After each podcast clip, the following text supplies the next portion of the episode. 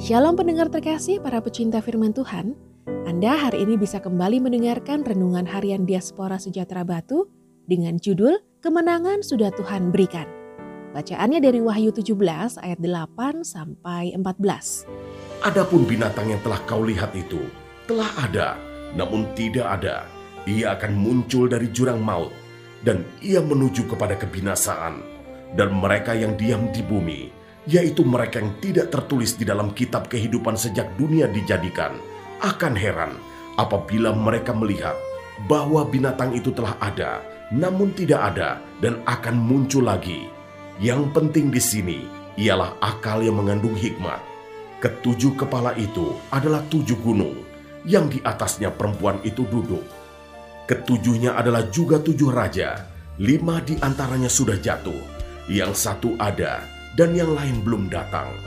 Dan jika ia datang, ia akan tinggal seketika saja. Dan binatang yang pernah ada dan yang sekarang tidak ada itu, ia sendiri adalah raja kedelapan. Dan namun demikian, satu dari ketujuh itu dan ia menuju kepada kebinasaan.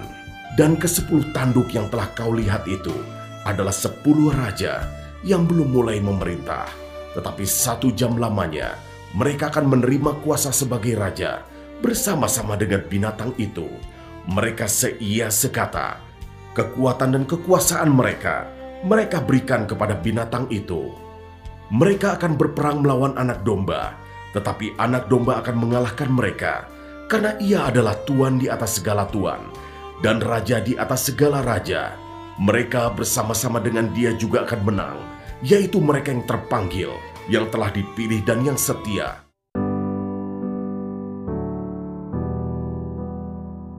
Mereka akan berperang melawan anak domba, tetapi anak domba akan mengalahkan mereka, karena ia adalah tuan di atas segala tuan dan raja di atas segala raja.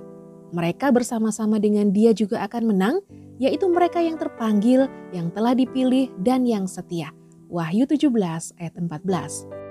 Karena kesulitan yang dihadapi oleh gereja Tuhan belum berakhir, maka setiap orang percaya dituntut untuk hidup dalam jalan Tuhan, bersatu, dan saling menguatkan satu sama lain.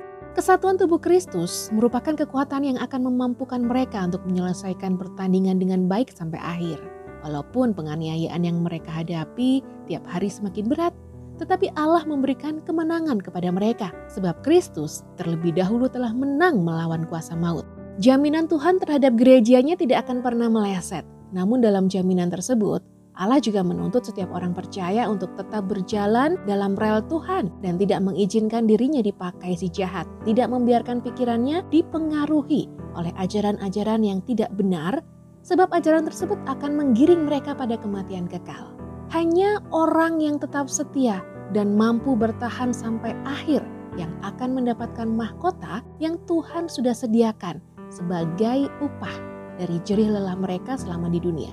Demikian juga dengan gereja saat ini, Allah menghendaki setiap orang percaya tetap mempertahankan iman sampai akhir hidupnya dan terus belajar mengasihi Tuhan dengan pikiran, hati, dan kekuatannya. Dengan demikian, pribadi Allah akan terjelma dalam hidupnya. Ingatlah, Allah sudah memberi kemenangan, tetapi setiap orang percaya tetap harus bertanggung jawab dengan kehidupan yang Tuhan berikan selama masih ada di dunia ini. Tuhan Allahmu ada di antaramu sebagai pahlawan yang memberi kemenangan. Ia bergirang karena engkau dengan sukacita. Ia membaharui engkau dalam kasihnya. Ia bersorak-sorak karena engkau dengan sorak-sorai. Sefanya 3 ayat 17. Tuhan Yesus memberkati.